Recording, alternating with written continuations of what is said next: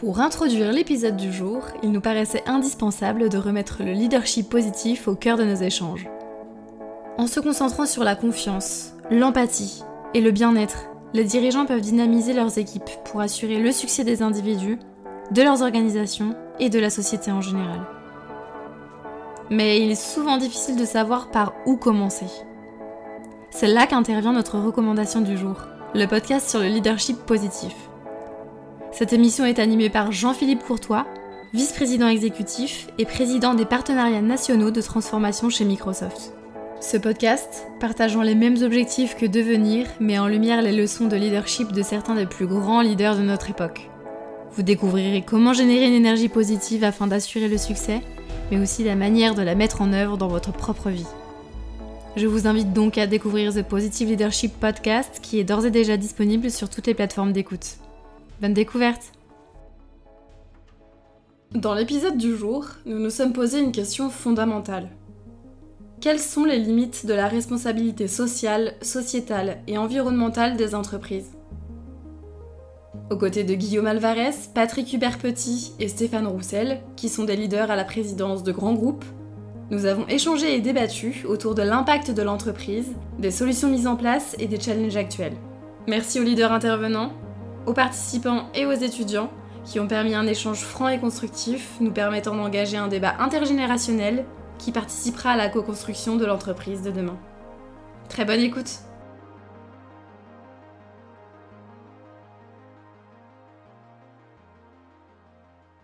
Mon nom est Guillaume Alvarez. Mon rôle est vraiment de simplement de m'assurer que notre entreprise fait ce qu'il faut faire, à la fois d'un point de vue légal, mais aussi d'un point de vue de, de nos convictions. Donc, euh, je suis français, j'habite à Munich et je suis responsable de la zone Europe, Moyen-Orient, Afrique pour le groupe Steelcase, qui fête 110 ans d'activité euh, cette année. Merci. Patrick. Patrick Hubert Petit, donc euh, comme Pierre l'a indiqué, j'ai été associé de KPMG pendant une trentaine d'années où j'ai exercé des responsabilités managériales en France et à l'international et surtout en charge d'un portefeuille en audit et conseil de sociétés importantes, notamment côté. Euh, j'ai quitté KPMG, j'ai arrêté après de longues années de mon au service il y a trois ans pour me consacrer, me consacrer exclusivement à de la formation et du conseil en gouvernance des entreprises. Voilà. Euh, donc je suis très actif au sein de, l'Institut français des administrateurs, de l'IFA, où je participe au club des présidents de comité d'audit, au club ESG.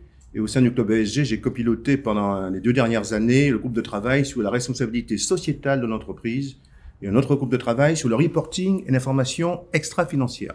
Voilà. Sinon, je suis euh, euh administrateur d'organisations à but non lucratif, euh, notamment deux fondations, et senior advisor d'une organisation qui œuvre à la formation, au développement et à l'accompagnement des femmes entrepreneurs du continent africain qui s'appelle Women in Africa. Merci Patrick. Stéphane Stéphane Roussel, donc j'ai formation psychologue, j'ai un parcours un peu atypique puisque euh, au début je me destinais plutôt à m'occuper des enfants psychotiques. Puis finalement, je suis arrivé en entreprise où j'ai été DRH d'entreprises très différentes comme Xerox, Carrefour, puis Vivendi. Et puis après, j'ai eu la chance euh, qu'on me propose d'aller vers l'opérationnel, où j'étais PDG des, des SFR avant la vente à Patrick Drahi, puis PDG de Gameloft. Et puis euh, là, effectivement, après, j'ai managé un peu en transversal euh, toutes les, business de Vivendi, donc Canal, la musique, etc. Et puis, j'ai gardé ma casquette RH. J'ai eu la chance d'ailleurs d'avoir euh, Pierre en président de, du comité de gouvernance qu'on qu préparait ensemble, puisqu'il y a le côté opérationnel et le côté administrateur. Et effectivement, tous ces sujets sont, au cœur de mon activité, puisque Maintenant, je suis président de la fondation euh, de, Vivendi, puis j'ai également des engagements en dehors. Je suis président d'entreprise pour la cité que, Pierre, avec Claude Bébéard et Henri Lachman avait, avait créé, qui regroupe toutes les, toutes, les, innovations sociétales des entreprises, en particulier du CAC 40. Je suis également président de WeTech Care, qui est, euh, qui est un peu l'émanation d'Emmaüs sur, euh, sur l'exclusion digitale. Puis également président de l'hôpital américain. Ça n'a rien à voir, mais, mais quand même, Enfin, on m'a confié la présidence pour des, pour des questions de gouvernance, justement. Comment réussir à animer euh, des médecins avec des, avec, euh, avec des administratifs. Voilà. Donc, je suis un peu nomade, j'ai plein de choses, mais, mais, mais voilà, le but, c'est de partager cette expérience avec vous. Alors, messieurs, je vous propose peut-être pour euh, démarrer cette session de nous aider à mieux comprendre, à délimiter le champ de la responsabilité sociale et environnementale des entreprises. Peut-être, je ne sais pas dans quel ordre, je vais vous demander de nous donner la définition que vous considérez comme acceptable de cette notion de RSE, peut-être en insistant sur l'une des dimensions, soit sociale, soit environnementale. Je vais commencer peut-être par euh, Patrick. Merci Mirabel. Peut-être pour moi, euh, il y a un certain nombre de définitions de, la RSE. Euh, pour moi, la RSE, c'est le fait que l'entreprise prenne en considération dans sa stratégie, dans ses politiques et dans ses actions l'ensemble des enjeux qui sont liés aux dimensions environnementales, sociales, sociétales et éthiques. Et ce, afin, d'une part, de respecter les exigences euh, réglementaires et législatives, ça c'est la compliance à la hard law, mais également les recommandations euh, de la soft law, du style Code AFEP-MEDEF, quand on est coté, mais surtout, pour moi, afin qu'elle puisse jouer pleinement son rôle d'agent économique responsable et d'entreprise citoyenne. C'est un peu ma définition de, la RSE. Guillaume, peut-être euh, vous avez envie d'insister sur une autre, euh, une autre dimension où vous allez... Non, je pense que c'est tout à fait, euh, tout à fait correct. je rajouterai simplement peut-être le fait que les entreprises ont toutes leur, leur bagage, leur ethos, leur culture propre la nôtre étant d'origine familiale, il y a plus d'un siècle, mais aux États-Unis, on vient bien entendu euh, sur tous ces sujets avec une réflexion un peu différente. Et donc je rajouterai un élément important qui est la pérennité de, du succès de l'entreprise, qui est quelque chose dont on parle pas très souvent quand on parle de SG, mais je pense que le point de départ, c'est qu'il faut quand même être une entreprise qui, euh, qui se développe, qui a du succès et qui engrange suffisamment de profit pour pouvoir faire des choses utiles pour ses collaborateurs et pour les communautés. Donc je cette dimension-là et j'en rajouterai une deuxième à l'autre bout qui est une dimension d'authenticité. Euh, pour moi, c'est toujours passionnant. Tu faisais euh, part de tes observations. Une de mes observations, c'est qu'on voit souvent un contraste assez important entre euh, la raison d'être d'une entreprise et leur activité sociale et environnementale. Parfois, on a l'impression que on a un travail de compensation qui s'opère. Donc, notre conviction à nous, c'est d'avoir un impact qui est en adéquation avec nos valeurs, notre culture, mais aussi la mission de l'entreprise.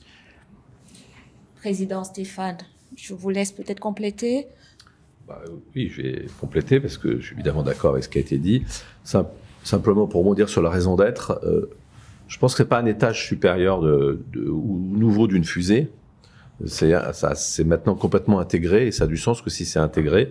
On parlait pas mal des parties prenantes euh, grâce à Pierre, mais il y en a d'autres qui sont moins visibles mais qui sont encore euh, très importantes. C'est la pression des clients, des collaborateurs, qui eux euh, exigent et c'est heureux que l'entreprise soit plus impliquée sur ces sujets-là. Si vous voulez recruter, ben, vous êtes obligé de montrer pas de blanche là aussi, parce que sinon vous n'êtes pas choisi par par les gens qui ont la chance d'avoir le choix grâce à leur formation. Euh, et de la même manière, les clients vont vous boycotter si jamais vous le faites pas. Donc c'est pas quelque chose qui est inscrit sur le gâteau. Je dirais que maintenant c'est dans le gâteau et c'est avec. Et euh, pour dire sur la raison d'être, il y a eu des progrès assez énormes qui ont été faits sur les raisons d'être. Elles sont beaucoup plus cohérentes avec avec l'identité de l'entreprise.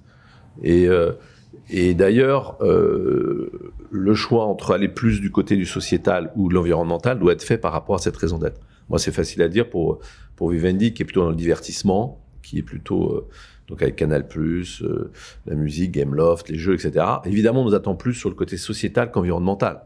Donc, si mes, mes si mes choix d'action euh, sont plutôt d'aller euh, ramasser les algues sur les plages, ça va pas. Ça n'a pas de sens avec ce qu'on fait. Par contre, qu'on aille aider des associations qui vont aider les jeunes à découvrir la musique parce qu'ils n'en ont pas les moyens, comme Orchestre à l'école ou autre, ça, ça a du sens.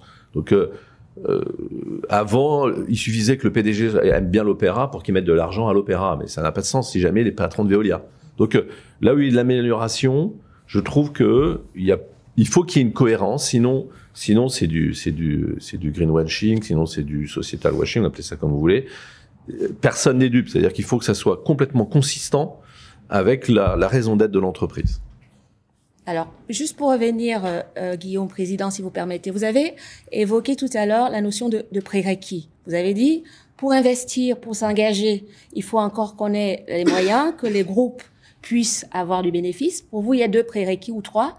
C'est, quoi? C'est la performance économique, c'est la profitabilité et euh, la gouvernance qui font que vous allez euh, vous engager pour euh, dans les actions de RSE Oui, c'est plusieurs choses. Donc, euh, pour moi, le point de départ, c'est que, bien entendu, il faut, euh, il faut dégager suffisamment de profitabilité pour pouvoir faire des choses utiles et de qualité.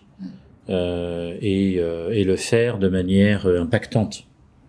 Euh, on, peut, on peut avoir un rapport annuel dans lequel on liste un grand nombre d'activités, mais est-ce que ces activités ont vraiment eu un impact sur, sur le thème qu'on veut aborder, euh, comme l'a dit très justement Stéphane, mais aussi sur les gens, puisque au final, l'impact, c'est pour les gens. Donc, euh, que ça soit d'ailleurs euh, euh, les aspects sociaux, mais aussi les aspects de gouvernance ou les aspects environnementaux, au final, le public ou euh, la cible que l'on essaye d'aider, ce sont des gens. Donc, euh, donc pour moi, c'est très important. Ce qui est peut-être un sujet de réflexion pour certains d'entre vous, euh, c'est euh, la différence de perception qu'on peut noter euh, au sein même de l'Europe. C'est très très différent euh, d'un pays à l'autre, euh, et bien entendu d'un côté à l'autre de l'Atlantique. Les attentes de, de profitabilité acceptables, euh, qu'on soit coté en bourse ou pas, euh, aux États-Unis ou en Europe, à Londres, euh, à Francfort ou à Paris, les attentes sont différentes. Donc pour moi, elle est définie par les investisseurs et les actionnaires. C'est eux en fait qui donnent le, le ton de départ de euh, qu'est-ce qui euh, qu'est-ce qui définit qu'une entreprise euh, euh, va bien, remplit ses objectifs et donc peut avoir un impact positif euh, sur des sujets bien précis. Donc ça c'est premier premier prérequis. Le deuxième, il est aussi très compliqué. Euh, Stéphane, tu, tu en as parlé, mais c'est bien entendu les attentes de nos collaborateurs en premier, et les attentes de nos collaborateurs sont très très très différentes d'une partie du monde à l'autre. Euh, prendre un exemple, nous avons un grand centre administratif euh, juste à la frontière ukrainienne, en Roumanie, du côté roumain.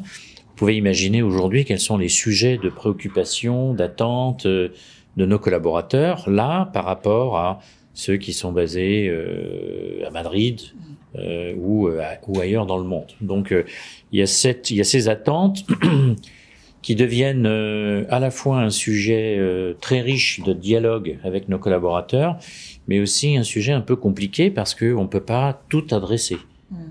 Donc euh, pour moi le prérequis, le deuxième prérequis, c'est faire la balance entre les attentes de nos collaborateurs, de nos clients bien entendu aussi, de nos partenaires, mais la réalité de ce que l'on peut faire. Donc euh, chez nous, on a fait des choix très précis. Euh, on a pris comme euh, point de départ euh, euh, les, euh, les euh, différents domaines d'impact définis par les Nations Unies sur le développement durable, mais on a fait deux choix. Deux choix, parce que si on en fait huit ou dix, on finit par avoir beaucoup de choses à raconter, mais en fait, on n'a pas eu beaucoup d'impact. Donc les choix qu'on a, qu'on a fait chez nous, c'est l'éducation et euh, les aspects euh, très pratiques environnementaux qui touchent les communautés. L'accès à l'eau, par exemple, euh, voilà, ce genre de choses. Donc ça, pour moi, c'est le, c'est le deuxième prérequis. Et le troisième, c'est qu'il faut aussi avoir des expertises en interne, parce que, en tout cas, dans notre entreprise, et comme j'ai dit au début, je suis pas un expert, donc euh, je vous décris simplement, c'est plus une étude de cas hein, euh, que euh, qu'u- qu'une opinion générale, mais chez nous, on a également euh, la conviction qu'on peut avoir un, un impact euh, véritablement intéressant que si on sait ce qu'on fait. Sinon, euh, on envoie simplement de l'argent, ce qui en somme euh, est pas forcément négatif, mais euh, c'est pas c'est pas ce qu'on souhaite faire. On souhaite avoir des gens qui sont impliqués et faire des choix qui sont intelligents avec des expertises qu'on a en interne dans l'entreprise. Euh, ça peut être les collaborateurs ou ça peut être euh, nos recherches ou nos métiers fondamentaux qui nous permettent d'avoir un impact euh, plus important parce qu'il y a un vrai savoir-faire. dans les activités que l'on a. Par exemple, l'éducation, comme vous le savez tous, on a trois grands métiers chez Steelcase. Un, c'est les espaces d'éducation, donc forcément, il y a beaucoup de recherches autour de, des attentes des enfants, des étudiants, ce qui nous permet de, quand on s'implique dans une communauté, d'avoir euh, d'avoir un impact multiplié par la connaissance à l'interne de l'entreprise.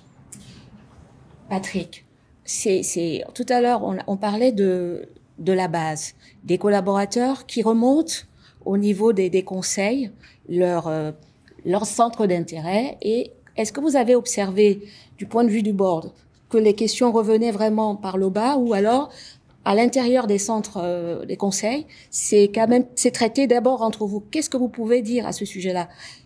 Alors, euh, vous êtes peut-être allé un petit peu vite, mais en disant que ça remonte au niveau des, des conseils. Moi, de ce que je vois, c'est que le, le S, le social, et qui regroupe social et sociétal, hein, il faut prendre l'acception anglo-saxonne de social, en fait, n'a pas, jusqu'à une date récente, été vraiment sur euh, l'agenda des conseils d'administration, sauf, cas particulier. Ce n'était pas un, des facteurs prioritaires. Les événements, les circonstances, l'évolution je dirais, au niveau de, la société, des attentes de la société, euh, c'était dit, de plus en plus importantes, et puis la crise, de, la, Covid, les, les crises géopolitiques, les inquiétudes euh, des salariés et des collaborateurs ont fait que ce sujet, en particulier pendant la crise, que les conseils d'administration, et en particulier les présidents de board, se sont vraiment impliqués aux côtés du management pour traiter de sujets de nature sociale. Hein. Euh, comment est-ce que quel impact ça a sur nos collaborateurs? Comment comment est-ce que on peut faire pour euh, organiser au mieux possible l'équilibre entre enfin le télétravail déjà, ensuite le retour un peu en entreprise progressive, etc. Donc les, les circonstances, la crise euh, de la Covid a amené les, les conseils d'administration, notamment les présidents, à se pencher, à s'interroger, à accompagner, à conseiller, à guider, à orienter, à soutenir les directions générales, le management euh, dans euh, l'organisation indispensable, l'adaptation de l'organisation d'entreprise. La crise de la Covid a entraîné des bouleversements dans les modes, dans les modes de communication, dans les modes organisationnels, dans les relations classique avec la structure hiérarchique, enfin un certain nombre de changements. Donc aujourd'hui, le S est, est devenu un, des, un, sujet de préoccupation, euh, je dirais, boards. Euh, pourquoi? Parce que il y a les, suites de la crise. Il y a deuxièmement, ce qu'on constate, c'est une attente croissante des salariés de quelques générations qui soient dans l'entreprise vis-à-vis de l'engagement de leur employeur dans l'entreprise au plan social, et au plan sociétal. Hein. Que ce soit au plan sociétal, euh, l'ancrage dans les, territoires, euh, les relations avec euh, les, communautés, l'aide aux associations au plan caritatif. Donc ça, il y a une véritable attente des, des salariés qui remonte à travers les, leur, leur, leur, voie d'expression et qui arrive sur le bureau de la DRH. Euh, il y a également, faut, faut pas se le cacher, et c'est très net, une attente très marquée de la part des nouvelles générations, la génération du millénium, qui arrivent sur le marché du travail. En fait, la relation au travail de, de, ces nouveaux arrivants sur le marché est complètement différente de celle de leurs aînés il y a 10 ans, il y a 15 ans, il y a 30 ans.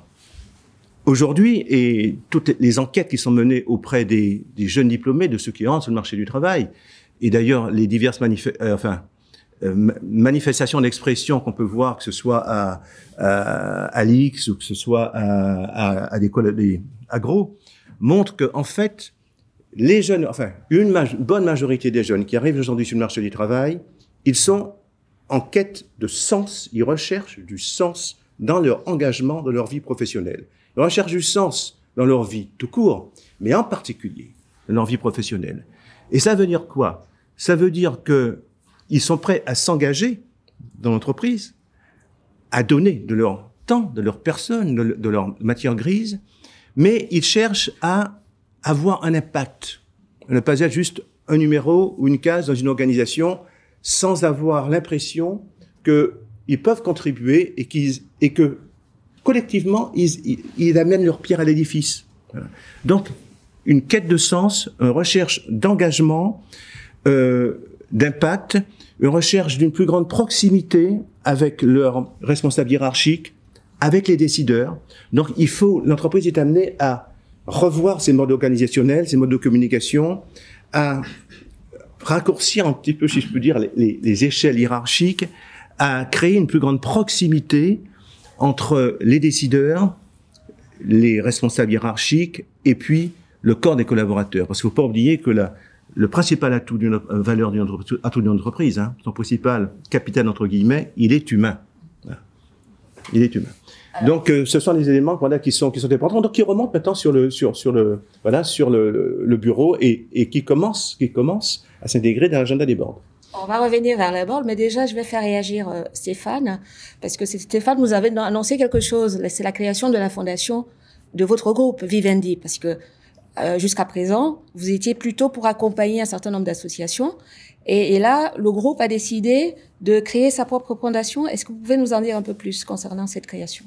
C'est la continuité de ce qui vient d'être dit, c'est que la suite de la prise de conscience que les collaborateurs veulent s'engager, euh, ça passe par plusieurs étapes. Alors, la chance que j'ai eu, c'est de vivre dans une entreprise qui, qui, qui, qui devait le faire depuis le début, puisque le, le métier lui-même vient de la diversité des talents et vient de, de l'engagement en général, soit des artistes, soit des personnes qu'on qu'on coach qui, et qui font carrière, comme des Omar Sy, des Jamel Debbouze, etc. Donc, euh, tout, tout ce mouvement qui est de dire... euh, bah, et la musique, évidemment, on va prendre aussi bien des rappeurs que des gens de la musique classique. Donc, euh, l'évidence que ça commence par révéler des gens de la diversité se traduit aussi en interne, parce que sinon, vous n'existez pas. Donc, euh, on a eu la chance d'être exposé plus tôt pour un peu sophistiquer le modèle.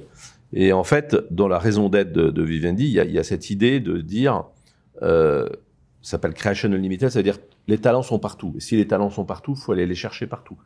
Et donc, le, le- la déclinaison, on s'est dit, il faut créer une fondation qui va dire euh, et qui va œuvrer sur euh, l'égalité des chances d'accès à la culture. Donc une fois qu'on on dit ça, ça veut dire qu'il faut tendre la main à, tous les exclus qui n'ont pas accès à la culture, pas, seulement pour des raisons financières, pour des raisons culturelles, etc. Donc euh, et puis après, vous avez un deuxième étage de la fusée qui dit pour ceux qui sont amateurs de la culture, est-ce qu'ils voudraient bien en faire leur métier? Et donc, comment on peut les aider à faire leur métier? Donc, le propos de la fondation, c'est en particulier en Afrique et en, et en France, c'est quand même plus de 20 millions, hein, la fondation du Andy, euh, c'est d'aider euh, des jeunes à, à découvrir ce que c'est que le monde artistique. Alors, ça se traduit en Afrique d'avoir construit 18 salles qui s'appellent Canal Olympia, parce que l'Olympia aussi appartient à, Vivendi. On a voulu faire des, cinémas euh, à l'intérieur et des, lieux pour faire des festivals à l'extérieur, pour que toute la jeunesse, dans leur diversité, vienne, vienne créer là. Donc ça, c'est... Et puis en France, ça se traduit par soutenir des associations, pas seulement financièrement, euh, mais également par l'engagement des collaborateurs. On a même créé un statut du collaborateur citoyen, qui, est dans le prolongement de ce qui est dit, c'est-à-dire quelqu'un qui va s'engager pour une association qu'on trouve intelligente par rapport à notre raison d'être. On va non seulement le récompenser euh, en abondant dans les, dans les, dans les RTT, c'est-à-dire qu'on va leur donner plus de jours pour qu'ils puissent aider, euh, et en plus on les reconnaît en disant bah, toi tu as le statut de collaborateur citoyen.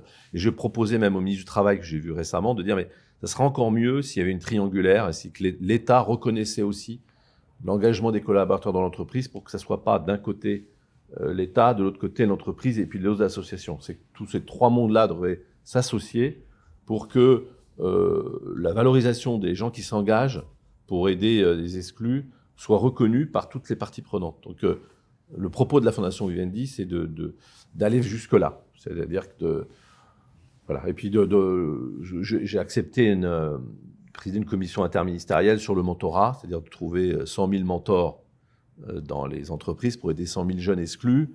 Et le mentorat, c'est pas seulement, c'est pas les aider à faire leurs, études, parce que souvent on a dit c'était ça qu'il fallait. Non, c'est leur donner des codes culturels.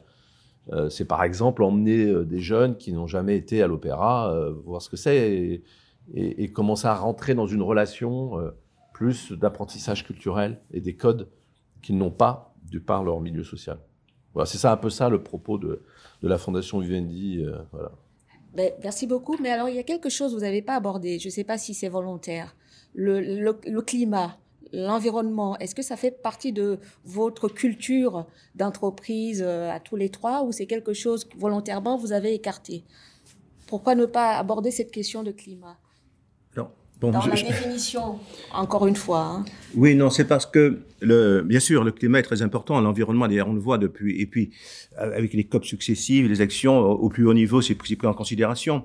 Mais quand on regarde RSE, en tout cas, ou RSEG, comme disait, aujourd'hui, le E est, il y a une prise de conscience à peu près générale, hein, que ce soit dans les dirigeants d'entreprise, les boards, la société civile, les politiques, les pouvoirs publics. Donc, nous sommes dans une dynamique vertueuse qu'on espère qu'on aimerait qu'il aille plus vite, mais enfin, nous sommes quand même collectivement, pas sur le niveau national, au niveau international, dans une dynamique, on peut peut-être un peu la Chine de côté, je ne veux pas être provocateur, mais enfin bon, globalement, nous sommes dans une dynamique vertueuse. Le S, le S, c'est beaucoup plus difficile à en cerner aujourd'hui le périmètre. Il y a social, il y a sociétal. Alors bien sûr, dans un pays comme la France, nous avons une longue tradition historique du social. On se dit, bon, le social, on pense qu'on voit à peu près. C'est l'emploi, euh, ce sont, ce, sont les, ce sont des, les, je dirais les, les, les, relations avec les organisations, avec les organisations syndicales, les représentants des les instances représentatives du personnel. C'est la formation, c'est maintenant la santé, la sécurité des collaborateurs. D'accord. Le sociétal, ça devient déjà un peu plus difficile à cerner, un peu plus flou. Alors le sociétal, il y a des composantes différentes. Il y a bien sûr le, euh, les relations d'abord avec les parties prenantes, les acteurs de l'écosystème dans l'entreprise. Ça, c'est un élément important qui était, qui existait avant qui était informel et qu'on essaie aujourd'hui d'un petit peu plus formaliser, notamment, ce n'est pas une obligation, mais notamment à travers la création de comités des parties prenantes dans les entreprises, qui apportent un éclairage intéressant de la part des parties prenantes. Parties prenantes, c'est les clients, fournisseurs, sous-traitants. Il y a bien sûr les salariés en partie prenante essentielle, les actionnaires, bien sûr. Enfin, c'est tout. Si on met de côté les salariés, les actionnaires, ce sont tous les partenaires extérieurs à l'entreprise, mais qui lui sont utiles et qui contribue à son processus de création de valeur, sa chaîne de valeur. Et donc, les parties prenantes et les relations avec les parties prenantes, c'est une dimension du S, du sociétal. Il y a également tout l'ancrage dans les territoires, toutes les actions qu'on peut faire en faveur de l'insertion, de la lutte contre la discrimination, euh, pour les pour les défavorisés, pour les jeunes, pour les, leur ouvrir l'esprit des jeunes. Il y a également dans sociétal toute la relation avec le monde de l'enseignement, de l'éducation, hein, de l'université de la recherche quand on est un groupe industriel. Donc, on a toute une. Il y a également toutes les relations avec les organisations, les associations caritatives, les associations de quartier. Et pendant la crise de la Covid, on l'a vu, des entreprises qui qui ont découvert et qui ont aidé, et que ce soit financièrement ou à travers leurs produits, notamment les entreprises de la grande distribution, de distribution de produits alimentaires aux, plus démunis, aux plus défavorisés. Donc, ces, relations avec la société civile qui attend de plus en plus de l'entreprise. Hein. Euh, L'État n'a plus aujourd'hui le monopole de l'intérêt général. Loin de là. Et il y a une prise de conscience générale que dans le modèle de croissance économique d'une société mature et dans la tête de la recherche d'aspiration à un certain, entre guillemets, bien-être collectif, l'entreprise a un rôle maintenant extrêmement important à jouer. Pendant longtemps, il y a eu l'État-providence. C'est fini ce temps-là. Donc, de la société civile, les citoyens, attendent dans l'entreprise qu'elle contribue quelque part, non seulement à leur donner un emploi, c'est le côté social, mais à leur bien-être collectif. Donc l'entreprise est attendue sur ce plan de sa contribution au mieux vivre ensemble, collectivement la société, mais aussi au mieux vivre ensemble à l'intérieur de l'entreprise. Et ça, c'est un point extrêmement important. Guillaume, cette question de, de climat, d'environnement, de, comment à l'intérieur de votre groupe, vous avez, euh, vous le traitez? Est-ce que c'est autour du recyclage des produits? Comment vous avez réussi à répondre? Parce que les, les attentes des, des collaborateurs, de, vos clients sont de plus en plus euh, prégnantes en matière d'intégration de, des valeurs euh, et de la protection de la nature. Comment vous avez géré cette euh, équation? Alors, plusieurs réflexions. La première, c'est que pour nous, les trois lettres, euh, les responsabilités environnementales, sociales et de gouvernance d'entreprise sont, pas, sont complètement interconnectées. On ne peut pas réfléchir à, efficacement à un aspect sans bien comprendre les conséquences sur le reste. Donc l'environnement, ça touche les gens. Euh, la responsabilité sociale, c'est bien entendu les gens, et je ne vois pas comment on peut prétendre faire euh, des choses utiles si on n'a pas euh, la bonne gouvernance euh, dans l'entreprise. Donc c'est premier point, c'est que c'est complètement la même chose. Et en fait, euh, c'est euh, je dirais, ça doit refléter les convictions profondes de l'entreprise, euh, son ethos, ses valeurs profondes et bien entendu sa culture. C'est une première réflexion. Euh, la deuxième, c'est que on, peut, on peut réfléchir en fait à ce type de questions, euh, Mirabel, à mon avis, euh, pour, pour sursimplifier un petit peu, de deux manières différentes. La pression externe, les, les règles, les, les, attentes des gouvernements ou des collaborateurs ou des clients ou des partenaires, où on peut réfléchir euh, de manière peut-être un peu plus, euh, un peu plus euh, intime autour de mais c'est quoi euh, véritablement euh, le tissu de l'entreprise? Donc encore une fois, je vais prendre simplement un exemple pour illustrer, non pas pour euh, non pas pour prétendre que c'est la manière de le faire, c'est simplement le chemin qu'on a parcouru. Mais dans notre entreprise, ce, ces thèmes sont présents depuis très très longtemps. Il y a quelques mois, en rangeant ma bibliothèque, j'ai trouvé euh, un livre que j'avais lu il y a très longtemps, écrit par un de nos actionnaires principaux, euh, Monsieur Peter Wiggy, écrit ce livre en 1975. Le titre du livre, c'est Économicologie. Eh, donc, euh, un jeu de mots euh, anglo-saxon sur l'économie et l'écologie. À l'époque, on disait l'écologie. Hein, donc, c'était euh, la manière de définir le sujet. Et ce livre, qui a maintenant 50 ans, explique que euh, l'économie euh, quand elle est bien comprise, et l'écologie, en fait, c'est le même sujet.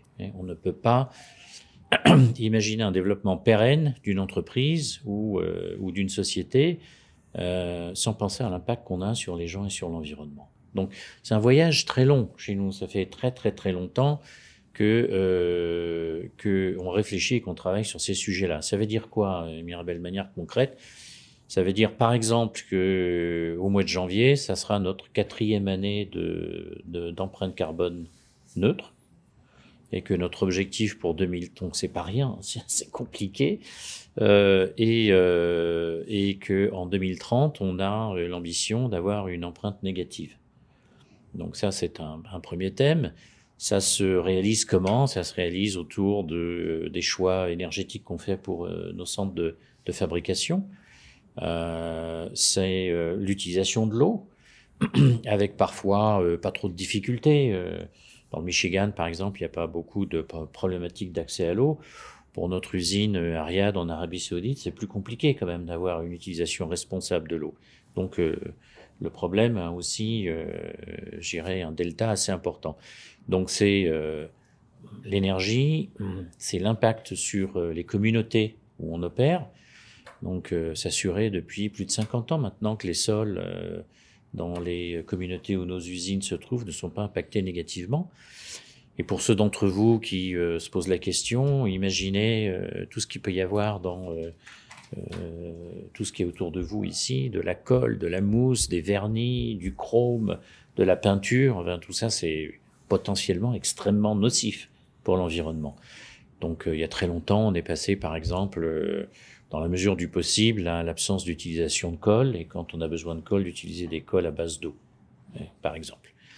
Donc, euh, donc ça veut dire ça, ça veut dire aussi au niveau du mode de fonctionnement, j'ai vraiment euh, euh, particulièrement aimé votre dernier commentaire, qui est on commence par appliquer ses convictions à soi-même. Donc, c'est quoi les valeurs de leadership dans votre entreprise? Qu'est-ce qu'on attend d'un manager, d'un leader? Qu'est-ce qu'on attend du conseil d'administration? Qu'est-ce qu'on attend de l'équipe de, direction? Et comment on veut euh, dépasser les mots pour fournir une expérience qui est beaucoup plus convaincante? Donc euh, peut-être une piste de réflexion, c'est qu'il y a beaucoup de mots, hein, euh, il y a beaucoup de choses qui sont écrites, beaucoup de choses qui sont dites. Par exemple, je vous, je vous, challengerais de trouver une entreprise qui ne déclare pas être responsable pour l'environnement, euh, être axée sur l'innovation et considérer que ses collaborateurs sont leur première richesse. Il n'y a pas une entreprise qui va dire le contraire. Donc euh, ça n'a pas d'impact en fait, ça n'a pas de crédibilité, ça veut rien dire. C'est euh, simplement, euh, c'est quasiment du marketing de base. Donc notre conviction à nous, c'est que les mots finalement sont pas très importants. Ce qui est beaucoup plus important, c'est de créer des vraies expériences qui permettent à vos collaborateurs, mais aussi à vos partenaires et à vos clients de se convaincre eux-mêmes qu'on fait les bonnes choses. Un exemple, et je conclurai avec ça, il y a maintenant 6-7 ans, on s'est débarrassé de la notion de siège social. Bien entendu, pas légalement. Donc légalement, on a toujours siège social. Mais euh, il n'y a aucun bâtiment chez nous, nulle part dans le monde, qui a euh, les mots de headquarter ou de siège.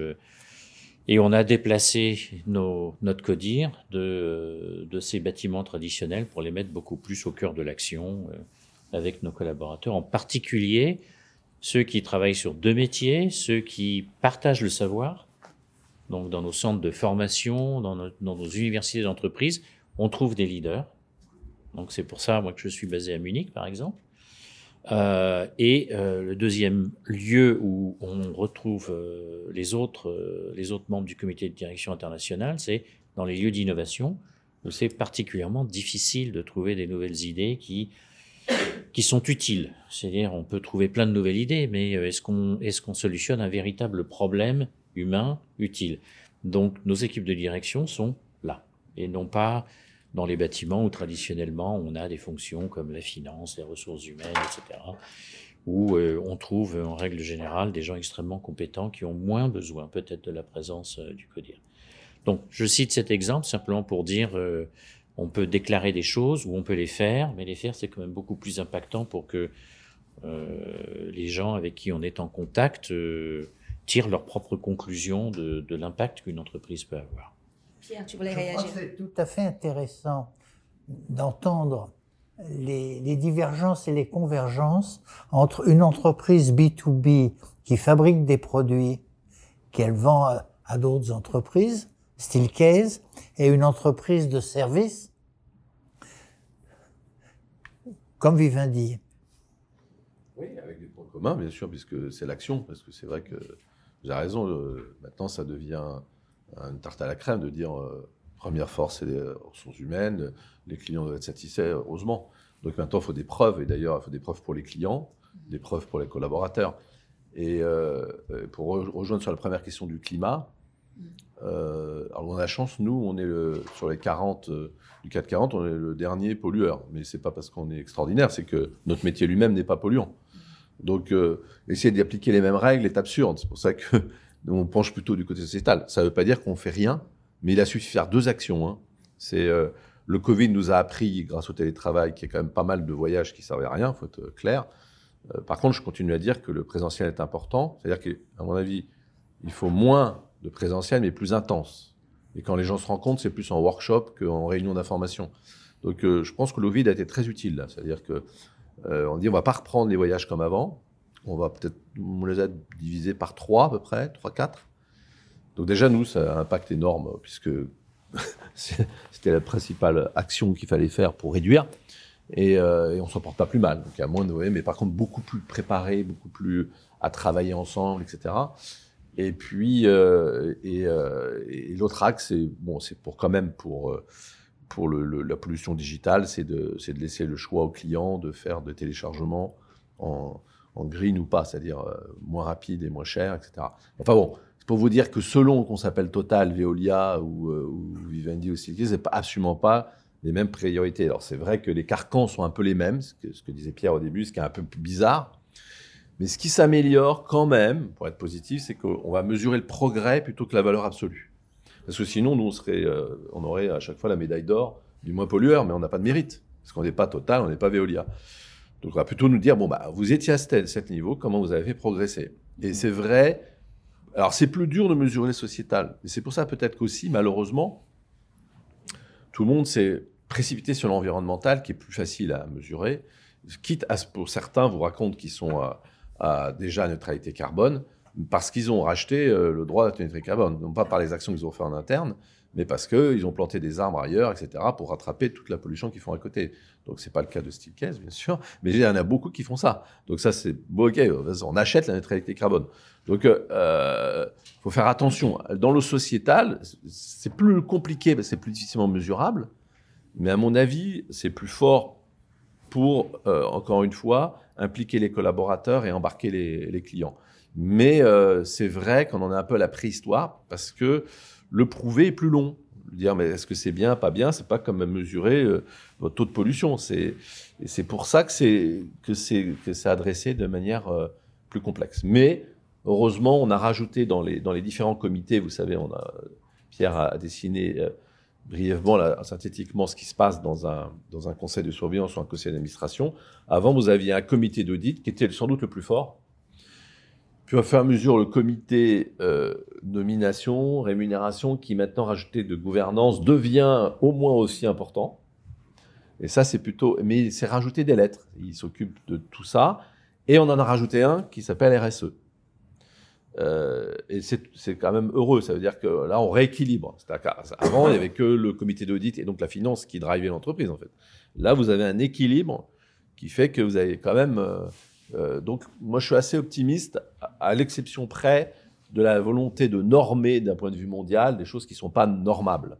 Donc, c'est ça le, risque. Il faut laisser l'intelligence situationnelle de, et, le respect de, chaque identité et chaque, entreprise. C'est ça qui n'est pas facile pour les auditeurs qui cherchent à trouver une martingale euh, avec laquelle on mesurerait tout le monde, ce qui, à mon avis, est, fou. Mais bon, ça, c'est un, autre sujet. Euh, mais ça va devenir un sujet très, très, très important.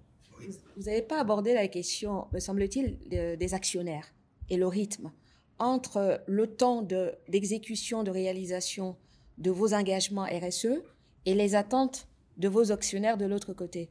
Comment vous arrivez à tenir et à les faire attendre pour pouvoir justement euh, cocher la bonne case, si je puis dire? Alors, Mirabel, vous mettez le doigt sur un point très important.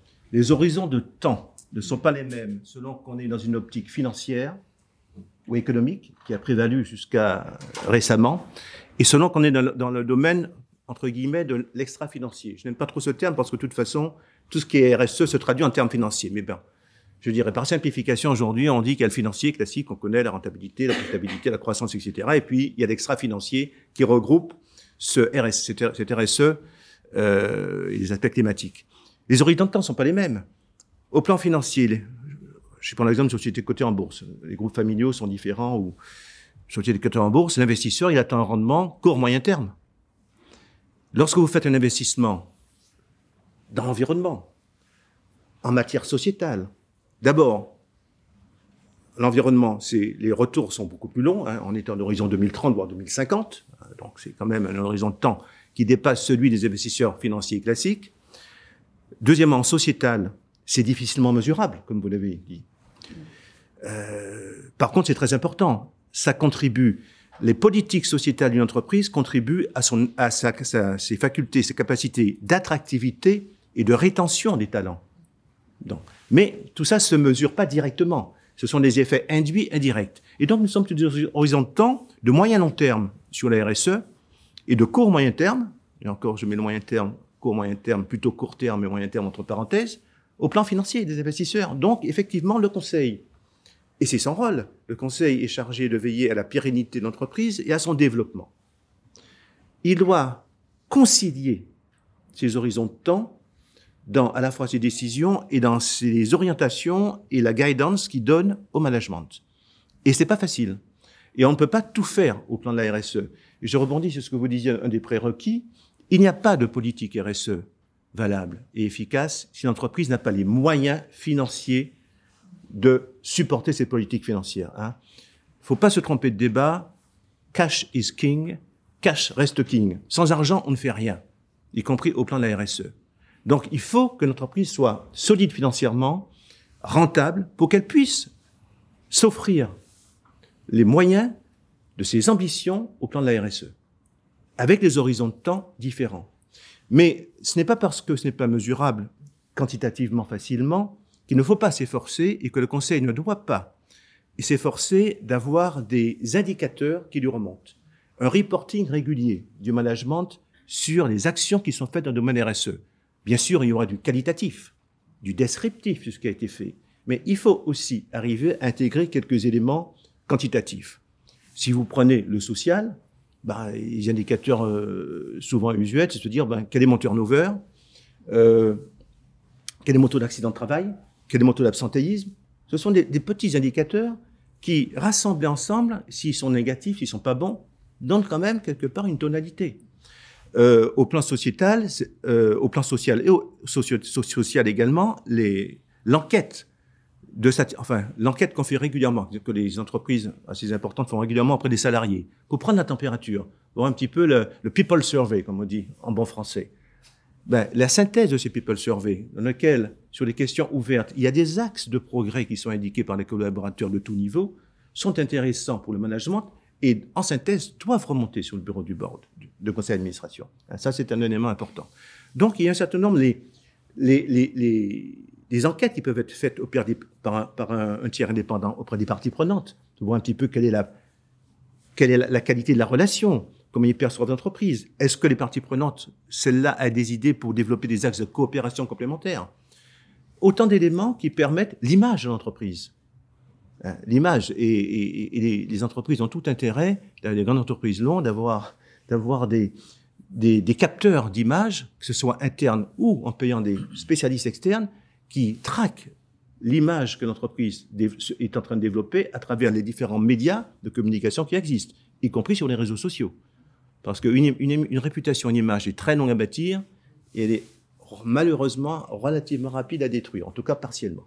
Donc autant d'éléments, si vous voulez, qui font que les horizons de temps sont différents, mais que tant le management, parce qu'ils sont dans le même bateau, management et conseil d'administration, tant le management, la direction générale que le conseil, doivent s'efforcer de concilier et en même temps d'expliquer et de communiquer au marché, en particulier quand on est coté, les actions qu'on fait, le fait que le retour sur investissement sera sur du moyen et long terme, mais que c'est profitable. Et il suffit pas de le dire, il faut pouvoir amener quelques éléments du style enquête euh, de satisfaction, euh, enquête d'image euh, faite sur le marché. Oui, je pense. C'est pas facile de mesurer, mais c'est pas impossible non plus. donc quelques exemples, déjà d'alignement des objectifs. Euh, chez nous, une bonne partie euh, de la rémunération de notre CODIR est liée à l'atteinte d'un certain nombre d'objectifs de diversité, d'équité, euh, de, progrès environnemental, etc. Donc c'est mesurable, pas toujours à l'année. Il y a des objectifs qui sont sur 3 ans, 5 ans, donc avec des systèmes de d'accumulation, je dirais, de, revenus potentiels. Donc il y a des choses qui sont rémunérés à l'année, d'autres qui sont rémunérés au bout de trois ans, au bout de cinq ans, pour, justement euh, ne pas se focaliser simplement sur ce qui est mesurable immédiatement. Donc ça, c'est euh, significatif et euh, ça crée tout de suite quand même un alignement beaucoup plus facile entre les différents membres des différentes fonctions qui gèrent une entreprise, le PDG et bien entendu le conseil d'administration. Donc ça, c'est un exemple. Le deuxième, c'est qu'on peut aussi se donner des objectifs très clairs. Au début, je mentionnais qu'on a fait nos choix à l'intérieur du menu proposé par euh, les Nations Unies autour de l'inflexion du développement durable. On a fait deux choix euh, autour de l'éducation et de, et de l'environnement dans les, dans les communautés dans lesquelles on opère. Mais on s'est fixé un objectif aussi de, de graduellement euh, s'assurer que la très grande majorité de nos actions cadre avec cet objectif-là, ce qui n'est pas facile parce que dans une entreprise euh, présente globalement, je le disais tout à l'heure, je peux pas me répéter, mais quand on est au Mexique ou en Inde ou en Chine euh, ou, euh, ou aux Pays-Bas, on n'a pas forcément un environnement qui suscite les mêmes, les mêmes attentes, les mêmes, les mêmes sujets de focalisation. Donc on pourrait très facilement se disperser dans tout un tas de choses. Donc chez nous, on a un objectif très clair c'est d'aligner 95% de nos activités avec euh, le cadre des Nations Unies. Donc euh, on n'y est pas encore, on n'est pas très loin, mais on progresse chaque année. Parfois avec euh, des petits retours en arrière. L'année dernière, par exemple, on a fait un petit retour en arrière, je pense lié, à mon avis, de manière très pragmatique à la situation en Ukraine. Ça crée aussi beaucoup d'émotions, beaucoup de, euh, beaucoup de volonté d'agir, de beaucoup de pression de la part de nos collaborateurs de faire des choses. Donc on a, entre le début de cette crise et aujourd'hui, graduellement réussi à réaligner les objectifs, par exemple, en se focalisant sur les efforts d'éducation pour les réfugiés ukrainiens. donc on peut arriver à faire des choses qui sont à la fois euh, en adéquation avec nos objectifs, nos convictions, ce que l'on sait faire, et en même temps la pression de nos collaborateurs et des communautés dans lesquelles on travaille en nous demandant d'agir. Donc, euh, donc ça, c'est un exemple de, de choses qui est mesurable également. Alors ça, c'est des questions de, de gestion d'urgence aussi, parce que là, le monde entier s'est retrouvé face à une situation de guerre. Il a fallu répondre. Je pense que chez vous aussi, Vivendi, vous avez été confronté à cette urgence. Oui, je suis président Et on a un studio à Kharkov. Alors, si vous voulez, malheureusement, euh, j'avais 450 collaborateurs. C'était très. Il y en a un qui est décédé à 22 ans quand même. Donc, euh, la seule réponse qu'on a pu faire en urgence, parce que dans ces cas-là, vous ne savez pas quoi faire, hein, c'était de le- les payer, euh, genre envoyer de l'argent, quoi, en leur disant, bah, vous faites argent. Il y en a beaucoup qui voulaient continuer à travailler pour oublier la guerre, et comme on sortait du Covid, ils pouvaient travailler de chez eux, en fait. Donc il y en a qui ont continué à travailler, la plupart. Je dis, écoutez, si vous voulez travailler, vous travaillez. Si vous voulez faire la guerre, vous faites la guerre. hein. Si vous voulez vous occuper de vos parents, vous occupez de vos moi, je ne vais pas vérifier. Donc on envoyait de l'argent. En, fait, on les payait en avance. C'est comme si on leur donnait... C'était leur salaire qu'on leur payait trois mois à l'avance. Et euh, bah, il, il- enfin, il y a eu un décès et euh, finalement, il y a une perte de productivité très faible. Euh, c'est ça qui est incroyable. Cette résilience est incroyable. Donc, ils continuent à travailler avec beaucoup d'intelligence collective et, et les jeux euh, sont sortis. Alors, une perdition de 20% à peu près, pas plus. Mais au début, on, veut, on, croit faire bien en disant bah, si vous voulez, euh, on vous demande plus rien, vous arrêtez de travailler. C'était la dernière des choses à faire. Et la moyenne d'âge est très jeune, hein, c'était moins de 30 ans aussi, donc c'est pas pareil. Chacun a sa vérité là-dessus. Euh, mais pour revenir à la question, c'est vrai qu'il y, a- les figures, c'est comme le patinage artistique, il y a des figures imposées et des figures libres. Euh, les figures imposées, il faut les faire à 100%, surtout quand vous êtes boîte du CAC 40, c'est même pas la peine. Donc là, on a une équipe, je dirais, figures imposées. Et puis après, a les figures libres, qui, à mon avis, sont plus importantes.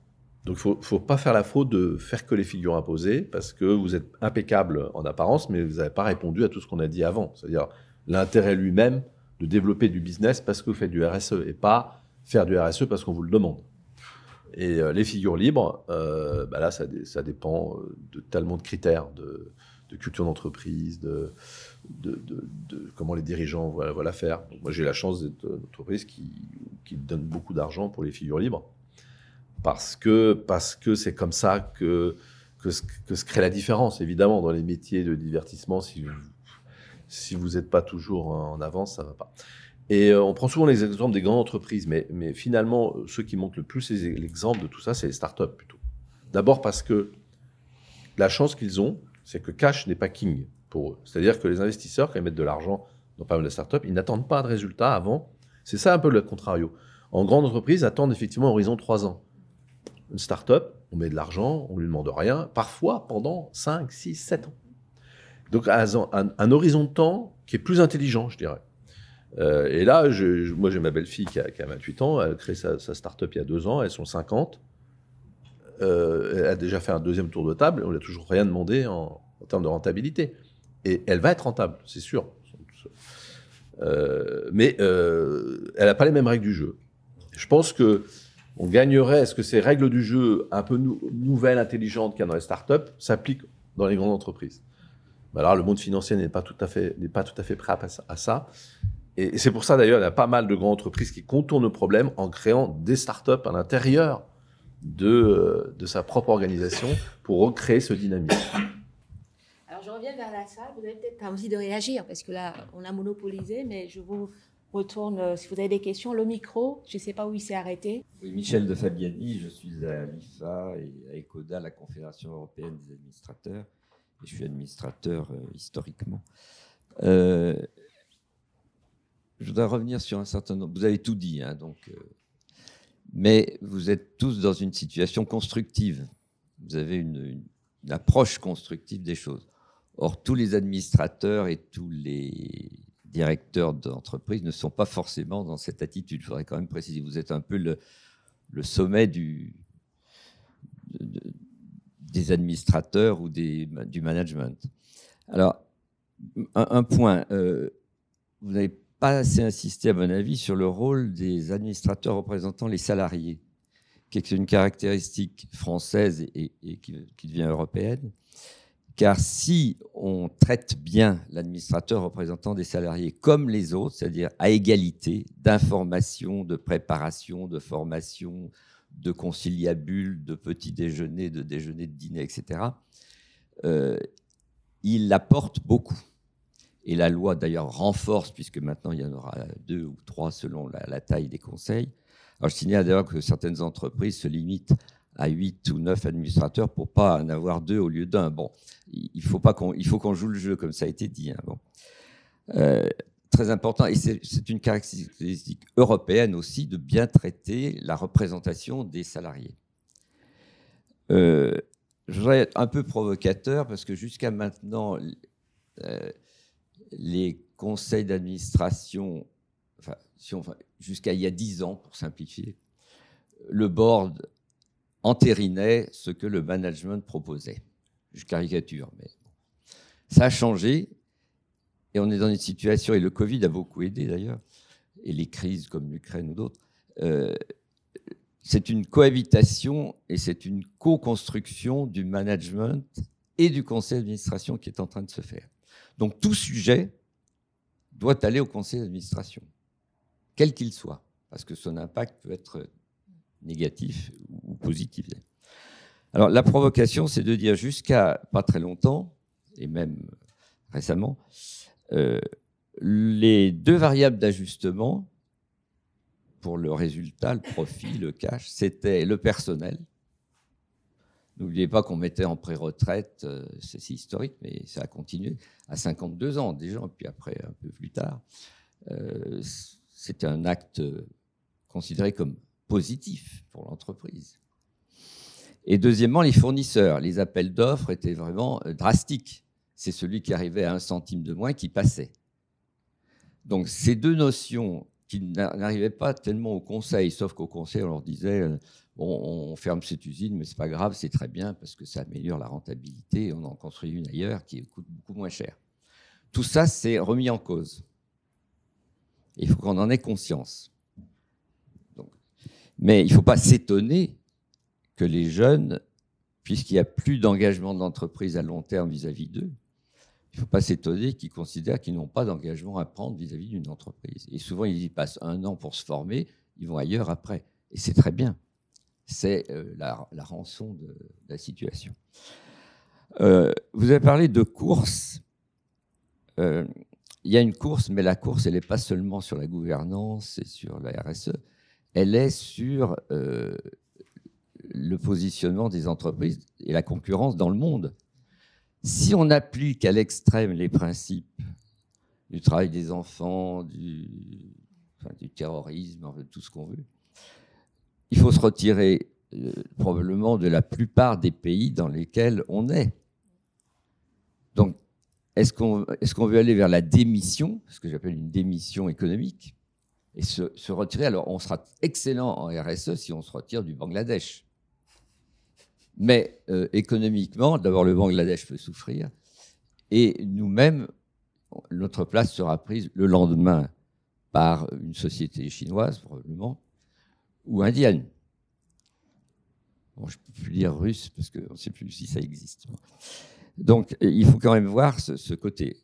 Et enfin, euh, les réglementations, elles sont ce qu'elles sont, mais ce qui est important, ce que vous l'avez dit, c'est les bonnes pratiques, ce qu'on appelle en anglais les best practices les meilleures pratiques. Et ça, les entreprises leaders, ce sont celles qui appliquent les meilleures pratiques dans quelques domaines que ce soit. Et enfin, je pense que ça a été dit, mais la notion financier, extra-financier, euh, la, séparation va disparaître. C'est la même chose.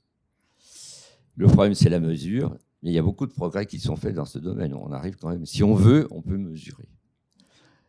Et j'ai l'impression que aujourd'hui, le rôle de l'administrateur a complètement changé. Il challenge, il participe et il demande à être informé, il peut et il doit demander à être informé sur n'importe quel sujet. Et un petit sujet trivial d'un sous-fournisseur qui a trois personnes au Bangladesh peut avoir des répercussions aussi importantes sur l'impact médiatique, sur l'impact social, à l'intérieur de l'entreprise que euh, la fermeture d'une usine. Bon, alors est-ce que ça veut dire qu'on ne veut plus fermer d'usine, qu'on ne peut plus euh, clore des activités? C'est un point d'interrogation. Donc je crois que ça a été dit, mais c'est très important. Il faut qu'on ait un certain réalisme et qu'on explique quand on ferme, pourquoi on le fait. C'est pas seulement pour réduire les coûts, parce qu'avant c'était ça, soyons honnêtes, c'est parce qu'il y a des conséquences environnementales, parce qu'on va faire mieux ailleurs, parce que, parce que. Voilà, je voulais simplement euh, rappeler que le conseil d'administration est maintenant à égalité avec le management et ensemble, pas séparés. Stéphane va vous répondre. que je suis d'accord avec l'analyse. On revient sur la notion d'intelligence collective, c'est-à-dire qu'effectivement, avant, on séparait de manière artificielle les rôles. C'est vrai que moi, j'ai la chance de d'être en situation où parfois je suis chairman et pas CEO, chairman et CEO ou que CEO. Donc je vois un peu le, truc. Et euh, chez Gameloft, chez chairman et CEO, et c'est vrai que là, euh, bah, vous devez avoir les deux casquettes, de prendre du recul et en même temps de mettre la main dans le cambouis avec tout le monde. C'est sans doute le modèle, à mon avis, pour une certaine taille d'entreprise, sans doute le modèle le meilleur parce que vous n'êtes pas déconnecté et en même temps, vous êtes celui qui doit prendre du recul.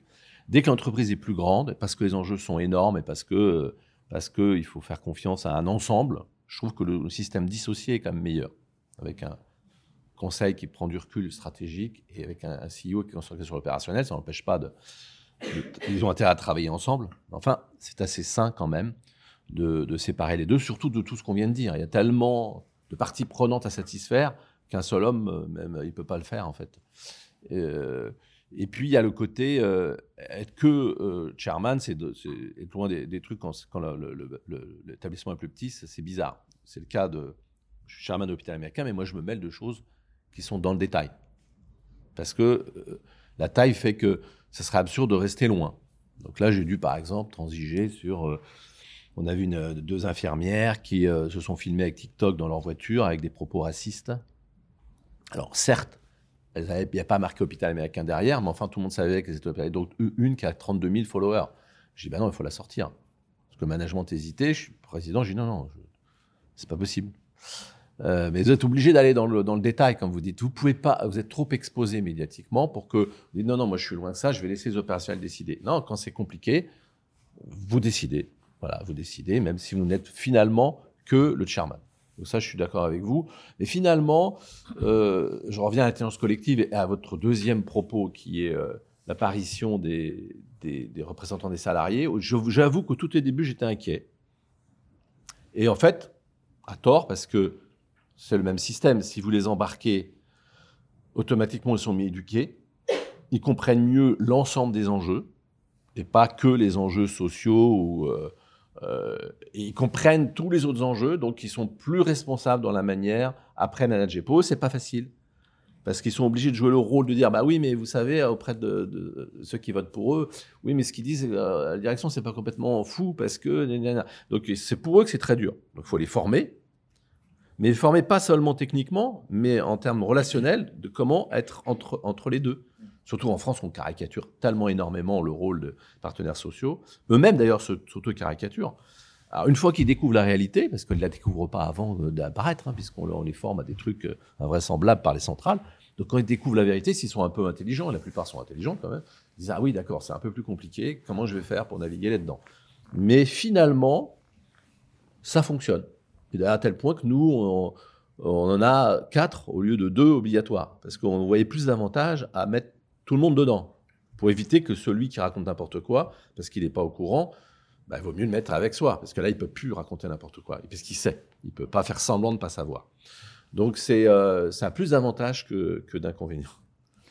C'est très, important ce, rôle d'administrateur salarié. D'ailleurs, on avait fait il y a 4-5 ans à l'IFA, euh, toute l'après-midi, sur, avec table ronde, etc., sur ce rôle.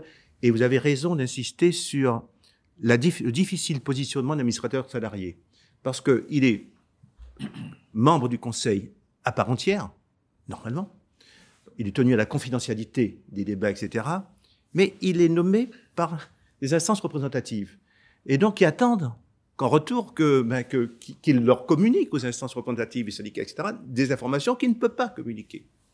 Et là, si vous me passez l'expression, le cul entre deux chaises. Et c'est une position extrêmement inconfortable, et tous les administrateurs salariés qu'on a interviewés, qu'on a connus, et parce qu'ils se font, euh, je dirais, euh, remonter les bretelles, me passer l'expression une fois de plus, par leur mandat, enfin par les instances qui les ont nommés, ils, savent qu'ils ne peuvent pas communiquer, qu'ils sont liés au secret, euh, à la confidentialité des débats. Et donc, ils sont dans une position très, très inconfortable pendant leur durée de mandat. Et quand ils ont terminé leur mandat, un certain nombre d'entre eux disaient même on a du mal parfois à se. Ils restent en entreprise, ils sont salariés, mais à se repositionner, à retrouver quelque chose parce qu'on est, on est vu un peu. avec, euh, avec, voilà, c'est un peu un avec euh, une casquette. euh, enfin, et donc, c'est une, c'est une, c'est un, c'est presque un sacerdoce quand quelqu'un est administrateur salarié. Euh, Ils sont, Ouais. Les autres sont jaloux. Et les autres, Parce que voilà. certains touchent trois fois leur salaire sur quatre réunions au lieu de ce qui se touche en un an de travail. Et donc leur co- cher collègue leur dit oh, T'es gentil, toi, tu vas. C'est pas facile, hein Non, Mais mais, euh, il y en a qui se débrouillent très très bien quand même. mais, mais je voulais dire, je suis tout à fait d'accord avec, avec les propos de Michel Fabiani, qui n'a pas dit d'ailleurs dans sa présentation qu'il présidait le comité des nominations et rémunération au sein de l'IFA. Enfin, du, du club qui, voilà, qui travaille sur ces problématiques. Donc il est bien, bien placé pour, euh, pour avoir une vision très large. Guillaume voulait aussi réagir parce Hmm, que quelques, quelques éléments de contribution euh, pragmatique. Je suis absolument d'accord avec tout ce qui a été dit. Et une, des, une des approches que l'on utilise, c'est de casser un peu les codes des rituels euh, normatifs. C'est-à-dire, au lieu d'avoir juste la réunion, avec juste le nombre de personnes, euh, on fait autre chose. On fait ça, mais on fait plus. Ouais. Parce que ça permet en fait euh, d'éviter d'avoir cette espèce de focus. euh, malheureusement qui va venir naturellement de c'est de 8 heures à telle heure, c'est une fois tous les six mois, c'est euh, sur ces sujets-là. Donc on élargit le champ à la fois du temps euh, qui est passé, euh, mais aussi des sujets qu'on aborde, ce qui nous permet d'être à la fois en conformité avec les attentes, mais aussi finalement de faire du travail plus intelligent. Donc toutes les grandes décisions euh, sont discutées et en général, on va pas dire co-gérées parce que euh, ça serait une vision, je dirais, extrémiste, un peu naïve, mais, mais en tout cas, elles sont accompagnées avec une compréhension et souvent avec des suggestions qui sont euh, très intéressantes. Alors, moi, j'ai la chance de participer à ce type d'activité dans tous nos pays européens, donc euh, en Allemagne, en France, en Espagne, partout où on est, en République tchèque. Donc, euh, finalement, il y a beaucoup plus de choses en commun que euh, de choses différentes. Ce qui est différent, c'est les rituels et les normes. Mais fondamentalement, tout ce qui touche à l'humain, c'est-à-dire des collaborateurs qui veulent, euh, qui veulent faire quelque chose d'utile, qui veulent comprendre, qui veulent se former, qui veulent s'assurer que l'entreprise euh, va se développer, va être pérenne, va prendre les bonnes décisions. Il n'y a aucune différence. J'ai pas, je, je n'ai pas eu l'occasion de euh, d'intervenir dans un quelconque, euh, dans une quelconque instance de dialogue social où les gens n'avaient pas ça en tête. Donc ça, c'est commun. C'est des valeurs humaines, des attentes humaines profondes. Après, donc les rituels nous amènent parfois à faire les choses d'une certaine manière. Donc on a la possibilité de faire autrement. C'est le premier commentaire. Le deuxième, c'est que oui, euh, pour reprendre votre exemple du Bangladesh, c'est compliqué, mais on peut aussi agir. Donc par exemple, chez nous, on a un, un programme d'audit et de certification, pas seulement pour nos sous-traitants, mais pour les sous-traitants de nos sous-traitants. Donc après, euh, on est quand même très, on est éloigné après de, de ce qui se passe. Donc euh, on a des équipes qui ne font que ça, qui s'assurent euh, à tous les niveaux, euh, que ce soit au niveau humain, mais aussi au niveau environnemental, au niveau de la gouvernance, que les gens avec qui on travaille euh, font ce qu'il faut, euh, comme il faut, etc., quel que soit dans le monde. Donc on peut, on peut agir avec raison, je dirais. En tout cas, on peut démontrer un effort, un effort sincère de, de, de contrôle dans la, dans la chaîne d'approvisionnement. Et dernier élément, donc cette question de est-ce qu'il faut quitter tous les pays où euh, on est un peu challengé sur, euh, sur le- les modes de fonctionnement de ces sociétés et nos valeurs à nous. Notre conviction est que, euh, en fait, on se conforme euh, aux décisions des Nations Unies sur voilà, les pays dans lesquels on ne fera pas de commerce. Donc, on n'est pas en Corée du Nord, on n'est pas en Iran, par exemple, voilà, pour faire très simple.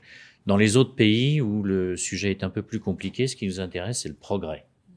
Est-ce qu'on peut avoir un impact positif sur nos collaborateurs et euh, les communautés dans lesquelles on est? Donc en Chine, par exemple, c'est des programmes de formation, de bien-être, de développement professionnel, d'impact plus que positif sur l'environnement par rapport aux pratiques euh, habituelles dans les villes où on fabrique. Donc euh, voilà, ce qui nous intéresse dans ces pays-là, c'est de pouvoir mesurer que on a eu un impact positif et continu.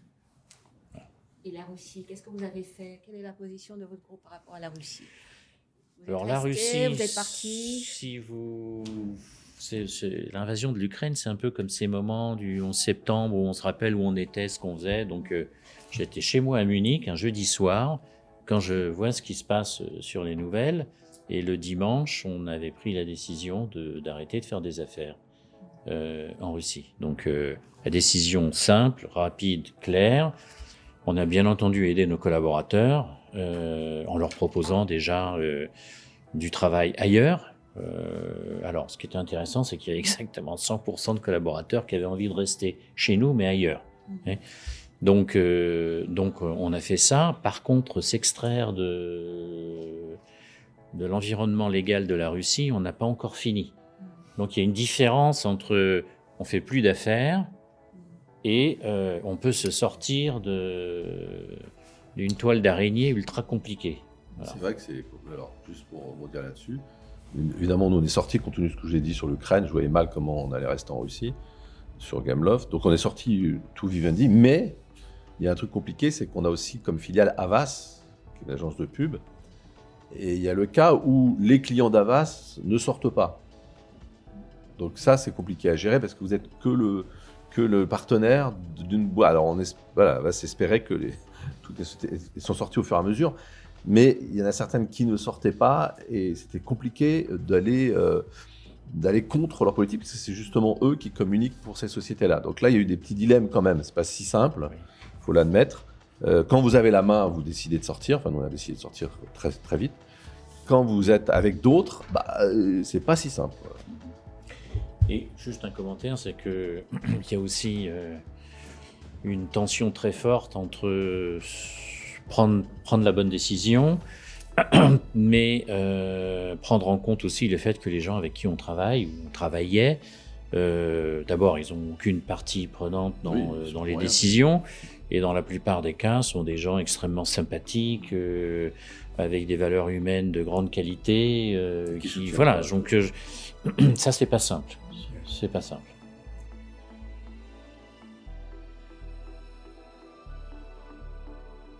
Si vous aussi vous souhaitez participer aux échanges entrepris dans le cadre des Leaders Masterclass, retrouvez toutes les informations sur www.leadersmasterclass.fr. À très vite